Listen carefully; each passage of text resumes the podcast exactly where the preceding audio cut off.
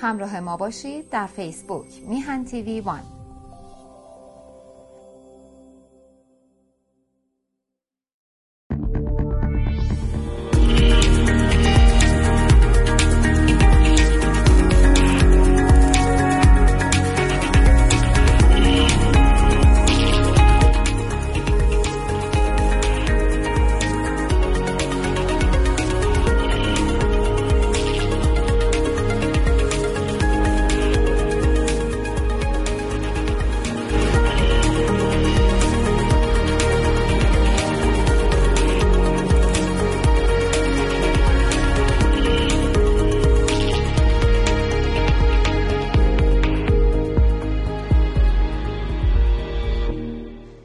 عرض ادب و احترام دارم خدمت تمامی بینندگان و شنوندگان میهن تیوی.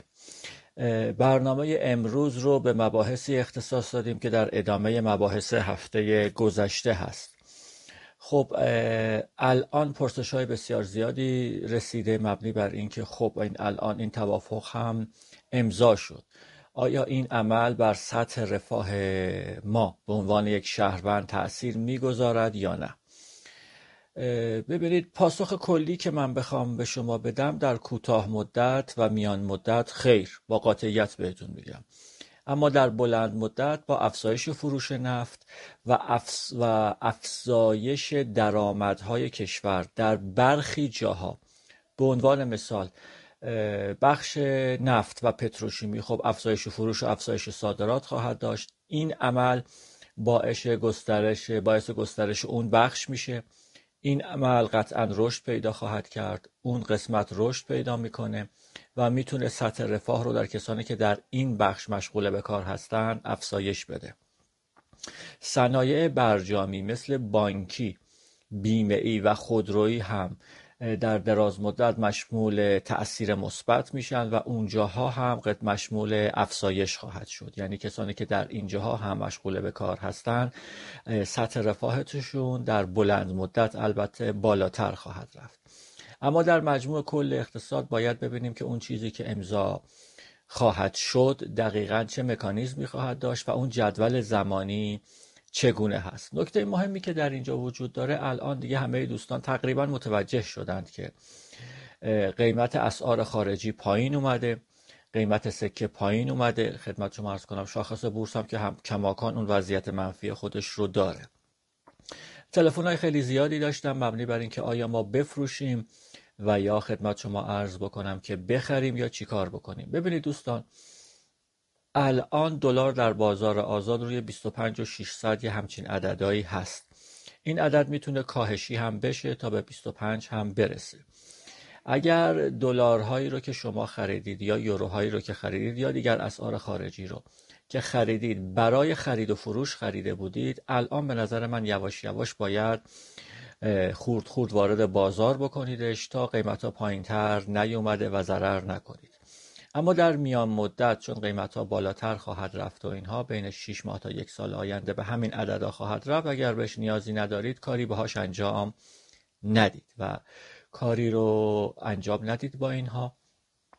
وضعیت بورس کماکان اینجوری هست وضعیت سکم رو به پایین هست و آروم آروم نشون دهنده این هستش که اوضاع بازار ارز داره به یک نوعی از ثبات به واسطه این اخبار می‌رسه. این نکته مهمی است که حتما باید مد نظر داشته باشید. دوستانی که در خارج کشور هستند و می‌خواهند پول بفرستند داخل و خدمتون ارز بکنم که ریال ما به ازاش بگیرن. الان وقت مناسبی هست که تا قبل از اینکه قیمت ها پایین تر بیاد ارزهای خودشون رو خدمت شما ارز کنم بفروشند و پول داخل کشور ریال معادلش بگیرند. چون قطعا قیمت ها پایین تر از این خواهد اومد. حالا اگر یه اتفاق خاص دیگه بیفته خیلی افزایش نخواهد بود. مثل مباحث اوکراین یا مباحث این چنینی اما در حوزه منطقه ما آن چیزی که مربوط به کشور ایران هست این امر رو ما داریم که قیمت اسعار خارجی رو به پایین خواهد اومد. نکته مهم دیگه ای که می‌خوام با شما مطرح بکنم این هستش که الان تیم استقلال و پرسپولیس قیمت گذاری خواهند شد وارد بازار فرابورس خواهند شد. نکته بسیار مهمی وجود داره که یک کلاهبرداری جدی توسط دولت و تمامی ارکان حاکمیت در حال سازماندهی هست. قیمت هایی رو که برای استقلال و پرسپولیس گذاشتن هیچ گونه نسبت شفافی رو نداره. یعنی اینها قیمت هایی که گذاشتن مطالبات این دوتا باشگاه رو در نظر گرفتن. خدمت شما ارز کنم بدهی هاشون رو در نظر گرفتن. قیمت های بازیکنان و میزان تعداد علاقمندار و هواداران این باشگاه باشگاه ها رو. الان اون چیزی که ما الان داریم می‌بینیم کاملا ناشفاف هست. وارد فرایند قیمتگذاری که بخواهد بشود در بازار فرابورس میفته گردن سیستم های مافیایی. خدمت شما ارز کنم نوسانگیران و کسانی که به شدت به دنبال این هستند که خدمت شما ارز کنم قیمت رو به سمت بالاتری هدایت بکنن بفروشن به هواداران و خدمتتون ارز بکنم که پس از اون قیب بشن. قسمت عملیات روانی توسط خود دولت سازماندهی خواهد شد و این امر قطعا باعث واکنش های هیجانی در میان هواداران دو باشگاه خواهد شد. اتفاقی که با قطعیت الان داره دیده میشه و قطعا اتفاق خواهد افتاد این هستش که این سهام رو با قیمت بالا به هواداران خواهند فروخت. وضعیت روانی هواداران آنگونه هستش که تقریبا نزدیک به اون شرایطی هست که در اوج بازار ما داشتیم. یک کلاه بسیار بزرگی بر سر هواداران این دو باشگاه خواهند گذاشت و دولت عملا از شر این دوتا باشگاه راحت خواهد شد و دیگر بودجه رو اختصاص نخواهد داد و عملا رهاسازی خواهد کرد. الگوی قیمتگذاری هم کاملا ناشفافه چیزی در میانه این قیمتگذاری استارتاپ ها هست و الگوهای رسمی بورس. این رو هم من به دوستان گفتم که حتما مد نظر قرار بدند و بدونند که اگر می‌خواهند در این عملیات شرکت بکنند حتما بدونند که قطعا سیستم های مافیایی جمهوری اسلامی در این جا به اعمال نفوذ و به اعمال عملیات روانی خواهند پرداخت. وضعیت بقیه بازارها اینگونه هستش که فعلا وضعیت بازار خودرو کماکان تو دستانداز مجلس و دولت و سازمان های مافیایی یکی به نل می‌زنن یکی به میخ می‌زنن و فعلا همین جوری هست داره میرو میاد تا ببینیم چه اتفاقی میفته در خصوص ارز 4200 تومانی اتفاقی که میفته با قطعیت بگم خدمتون چیزی تحت عنوان ارز 4200 تومانی وجود نخواهد داشت در سال آینده. با آماده افزایش قیمت کالاها و داروها باشید. این امر این روزها هم خودش رو عملا نشون داده. به شدت افزایش قیمت داشتیم تو قیمت کالاهای مثل برنج و کماکان گوشت و حبوبات. این رو هم ما قطعا خواهیم داشت. در این یک ماه پایانی که مونده تا شب عید هم که مونده دولت هم تمامی سیاست هایی که برای کنترل قیمت در بازار به کار خواهد بست عمل بست. عملا جواب نخواهد داد. یعنی این رو هم از الان مد نظر قرار بدهید. در خصوص بازار اجاره کماکان بازار اجاره مسکن داره افزایش پیدا می‌کنه و کماکان اون بازار رونق داره.